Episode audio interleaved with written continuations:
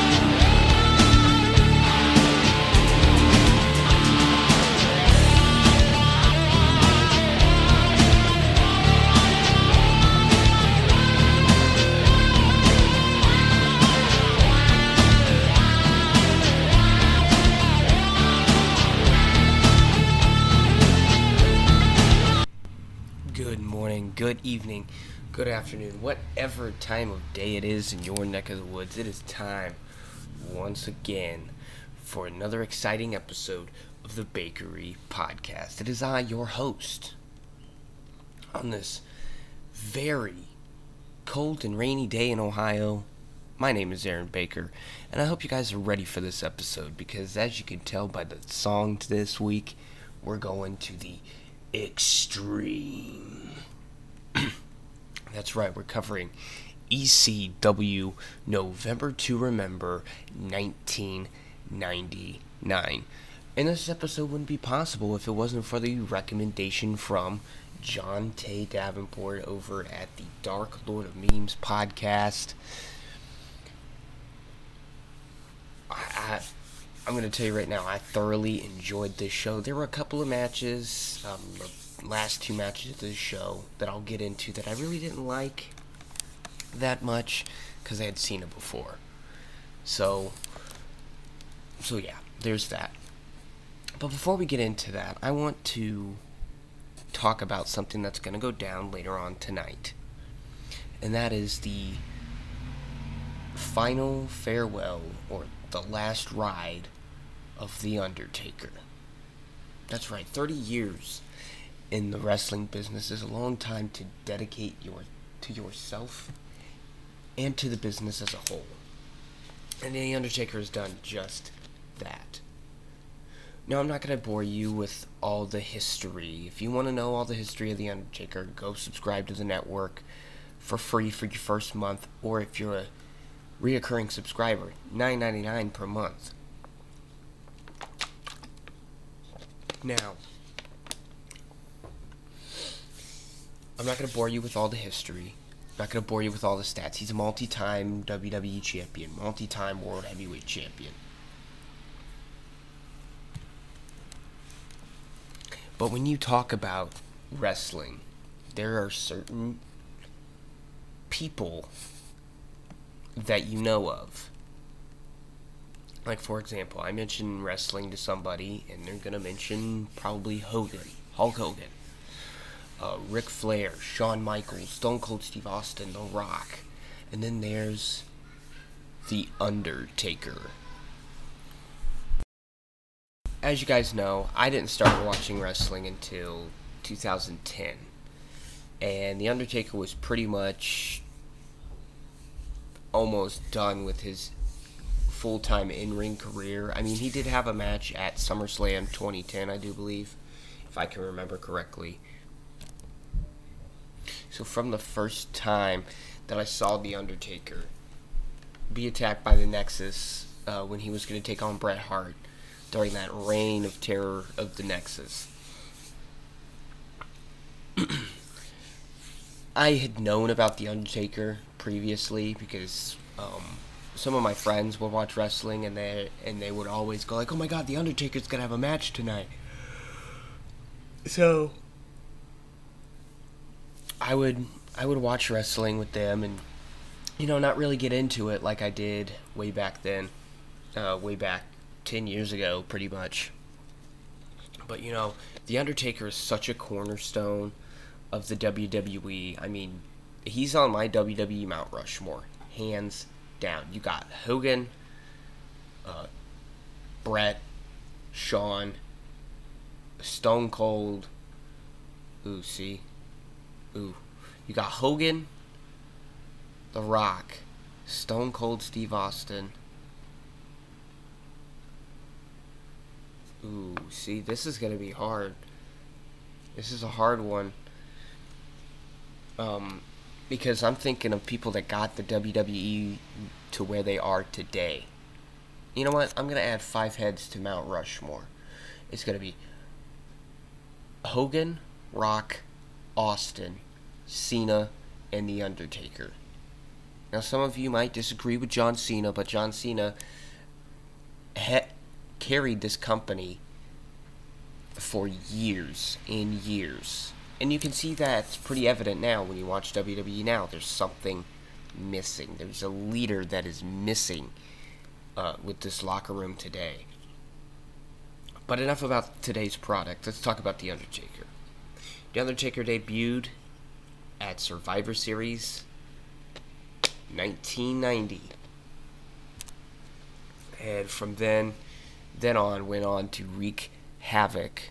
I mean, some of the more under some of the more memorable Undertaker segments that I do remember as I've watched on is the um, crucifix like uh, Undertaker emblem that he would set on fire in the Attitude Era. Um, beating Hogan for his world first WWE title. I mean, I didn't get to witness that personally, but thanks to the network, that's something that's something that you can go back and watch now. Now, The Undertaker's went through so many transformations over the years from The Undertaker, um, the Ministry of Darkness Undertaker, American Badass Undertaker, and then to the dead man that we see today. But I want to talk about the presentation of The Undertaker. It's unlike anything that you have seen before. You got the blue lights, you got the fog, and and being I'm pretty sure being in the ring and taking on the Undertaker, especially at WrestleMania, which was his yard, I'm pretty sure that is terrifying for people. Now I don't want to get into if I if I believe that this streak should have ended or not it wasn't my decision, and I'm not going to beat a dead horse saying that. You know, I think that I personally, I will say this personally, I believe that the streak shouldn't have ended until the Undertaker said, "Okay, this is who I want to beat the streak. I think he can be the one to beat the streak." Because in my opinion, and here we go, I'm going to go into it anyways. In my opinion, I don't think Brock Lesnar was the guy to beat the Undertaker's streak. Why, do you ask? And I know what some people are saying. well, it's Brock Lesnar. Why wouldn't he? I don't give a fuck who Brock Lesnar is. Because Brock Lesnar is personally responsible for my decline of watching wrestling because this is honestly the longest time that we have had a WWE champion on TV in the last, I don't know, four to five years. Because Brock has held the title and then doesn't show up or isn't on TV. You know? What good is having a champion if you're not going to have it on TV? Here you go again, going on a tangent. But that's beside the point. Me personally, I think um,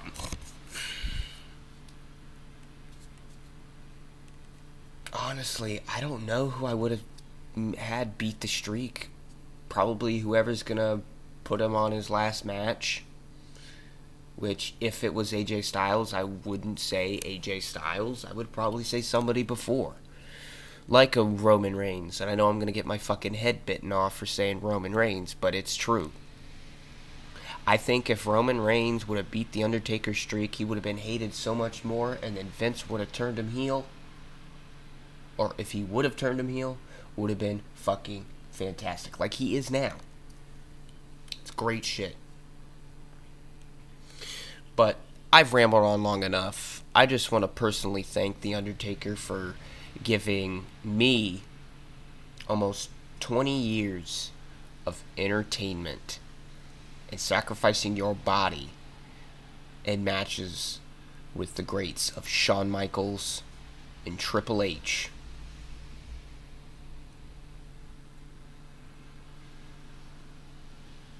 Your career, sir, is going to be unmatched, unrivaled. And from me and everybody at the Bakery Podcast and the Bakery Podcast family, which is basically my fiance, my kids, and my family in general, we want to thank you, Undertaker, for giving us so many hours of content to devour and to look at on the WWE Network. So here's to you as I drink some water because I don't have any alcohol. Here's to you, dead man.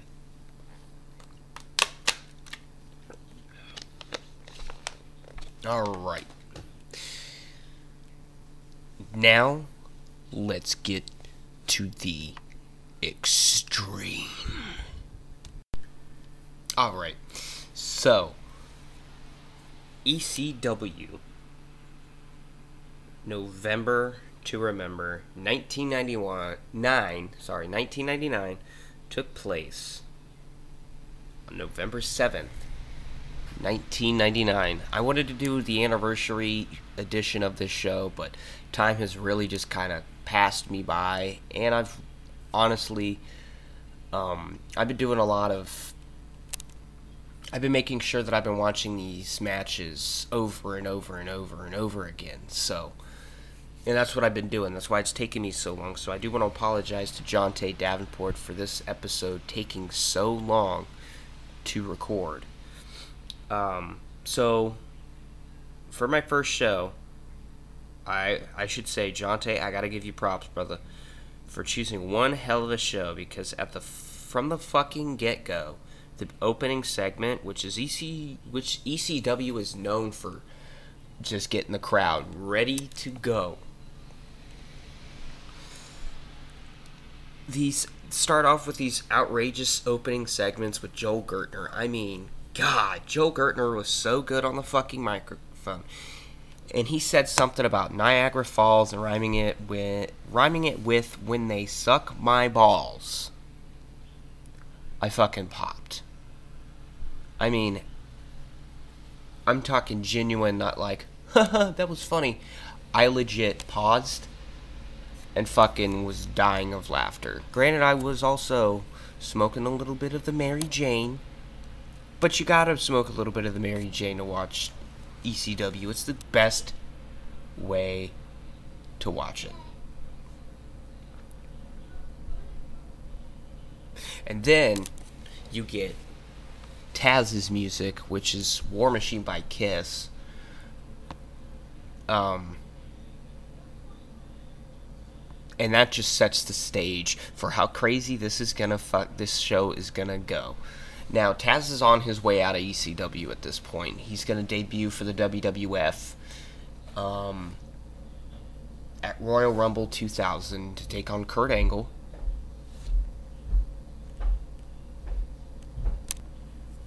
And Taz just threatens Joey Styles and Joel Gertner to choke him out.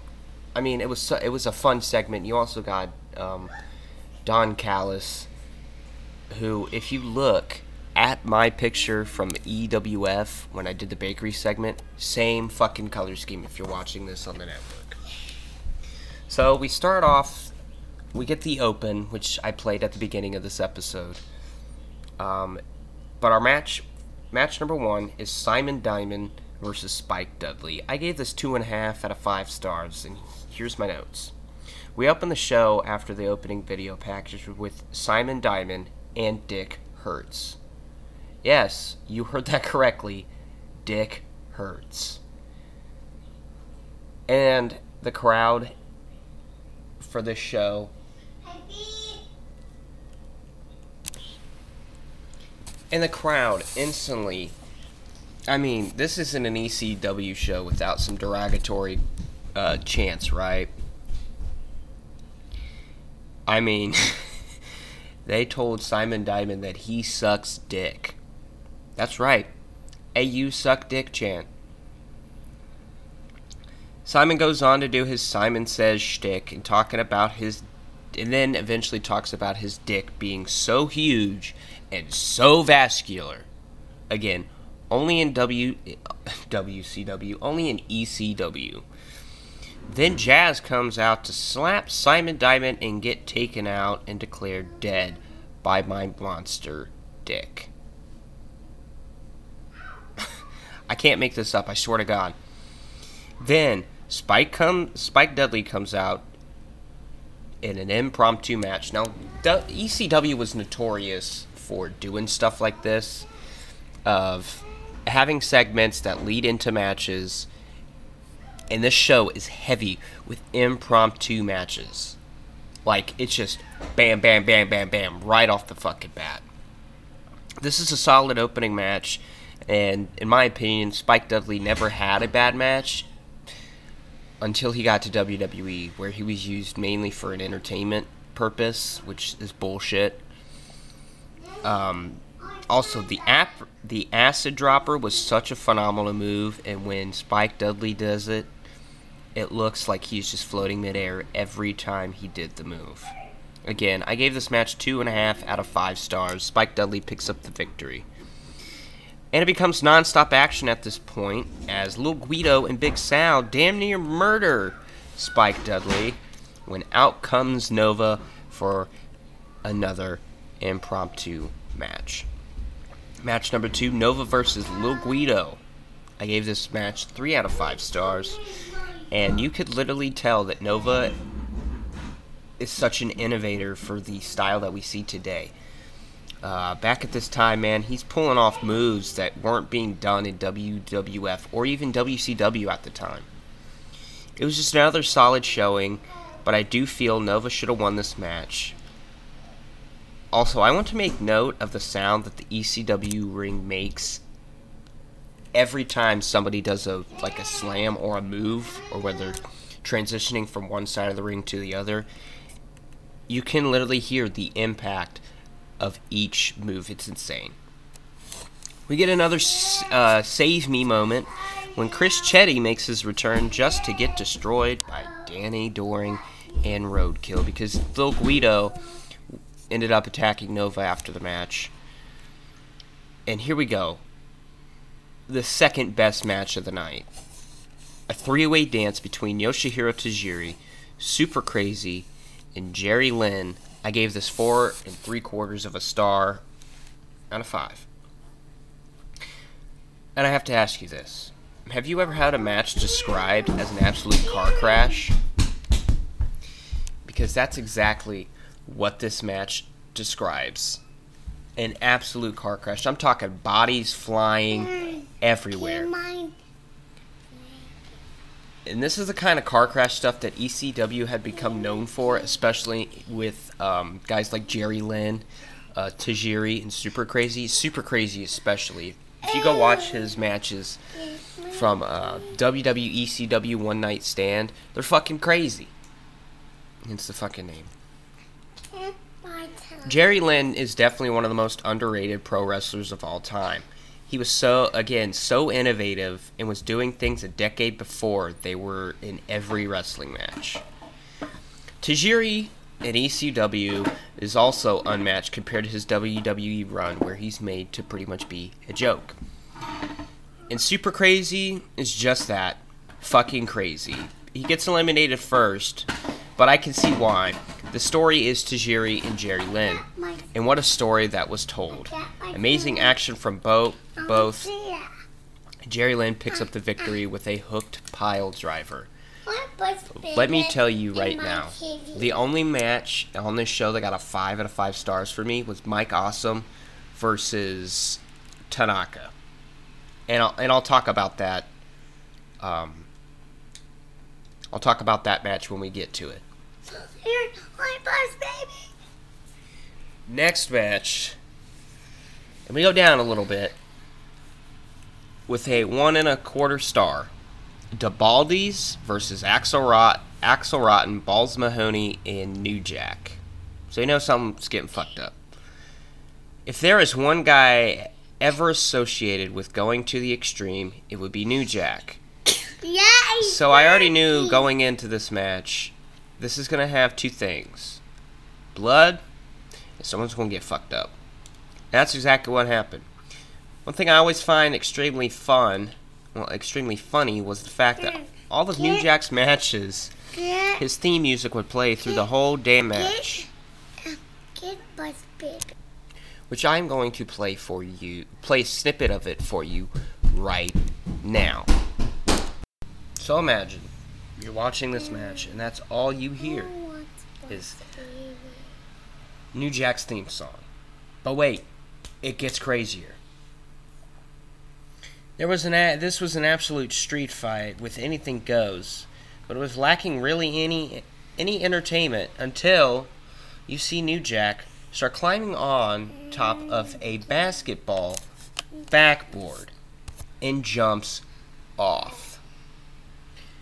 Which unfortunately with ECW being ECW missed the shot completely. But my god. The Baldies, I do believe, end up picking up this victory. I kind of forgot to really mark that down. Match number five Chris Candido versus Sabu. I gave a two, two and a quarter stars. I didn't really like this match. And Jonte knows why. As much as I really love Sabu, the only thing that made me hate Sabu is Bill Alfonso blowing that goddamn whistle. But I was talking to Jonte about Sabu, and he had literally the best statement, and I have to agree. He is a glorified spot monkey. And as I said, I couldn't agree more. The man is known as the homicidal, genocide, suicidal, genocidal, Aaron, oh, what, what? uh, and he What? literally almost dies every match he has. Don't tell me otherwise, because he oh, does.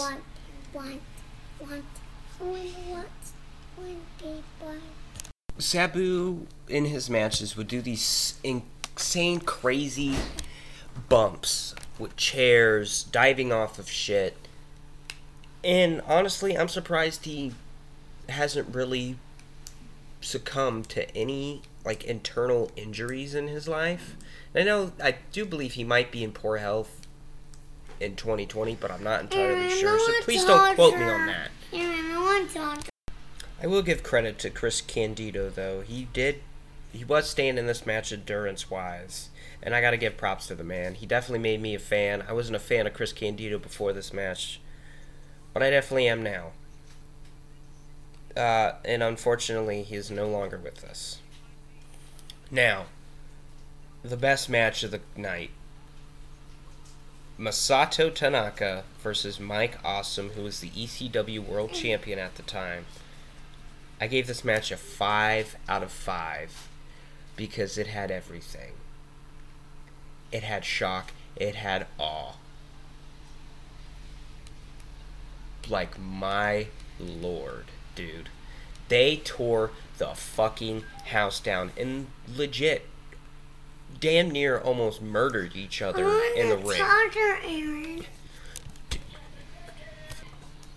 I mean, there were some crazy, insane bumps in this match.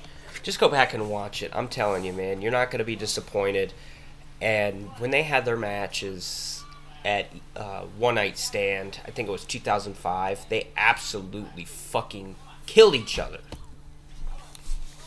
All right, so the next match RVD versus Taz.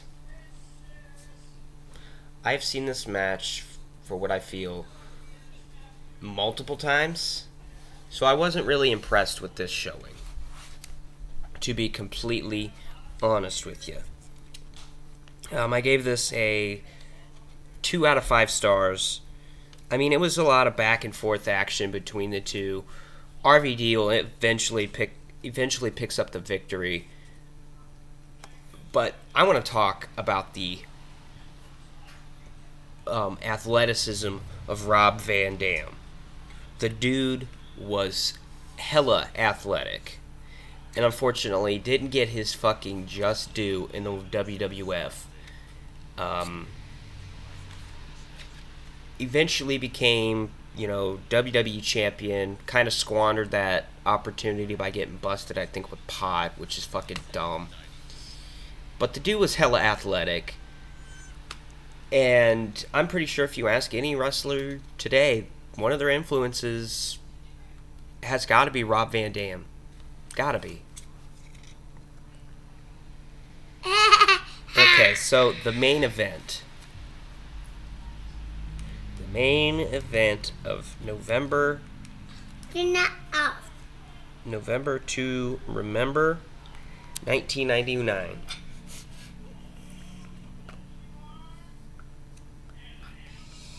was a six-man tag team match in which Tommy Dreamer, Raven, and their mystery partner was supposed to take on M- Rhino and the Impact Players, which was Justin Credible, and Lance Storm.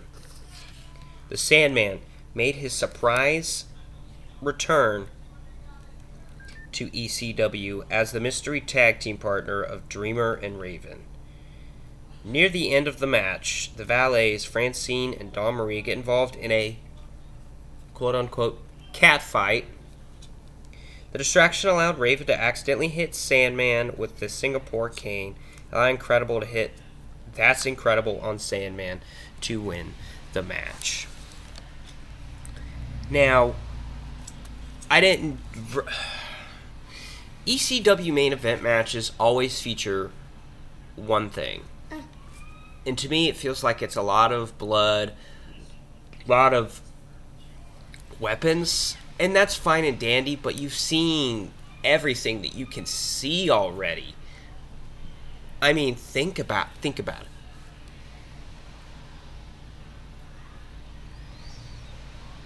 You've seen New Jack jump off of a basketball board. You've seen Axel Rotten and Balls Mahoney, who are the innovators of chairs came into the ring with chairs. You've seen weapon after weapon after weapon.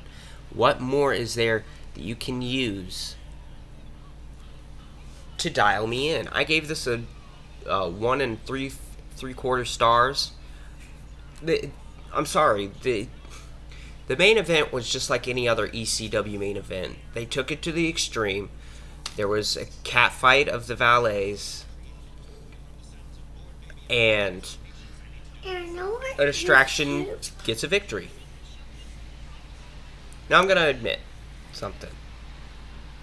I didn't get to really watch this match as when I'm when it's through my work week. I don't get to watch a whole lot of wrestling. Uh, So I didn't really get to watch this match all the way through on the network. But from what I did see, I wasn't really in in tune with. I'm not really the biggest Sandman fan. I'm not really the biggest Tommy Dreamer fan. I used to like Raven back then, but now not so much. So it was just given a star and a three quarters. Uh, star, uh, yeah. Yeah. You know what I meant. But yeah, guys, that is going to be my review of ECW November to Remember. Next week, I'm coming in hot and heavy with some uh, conspiracy theories or just me just ranting and raving about uh, current events today. Um, I'm not going to talk about the election because honestly, I'm not going to bore you to death about my thoughts and feelings on the election. It's just stupid, blah, blah, blah, blah, blah. Hi, I'm, I'm here. But with that being said, this is the end of the episode, guys. Um, thank you for listening. Next, next pay per view that I get to do, I'm gonna try to do more in depth um, coverage of it, and I do want to apologize to Jonte if this isn't what he expected it to be. But my network subscription ran out, buddy. I didn't get to watch the last match all the way through, so I do apologize. want you to. Let's stop. Um, but with that being said, I've got housework to get done today. Hope you guys enjoy Survivor Series 2020. Uh, watch The Undertaker. No, yeah. Not that. Uh, yeah, yeah, yeah. Watch The Undertaker say his final goodbyes, maybe. I have my own theory that he might have one last match at WrestleMania. But that's what every fan wants from their favorite wrestler of all time is one last match. They're free now. So, this has been the Bakery Podcast, and I will see you next week. Thank you.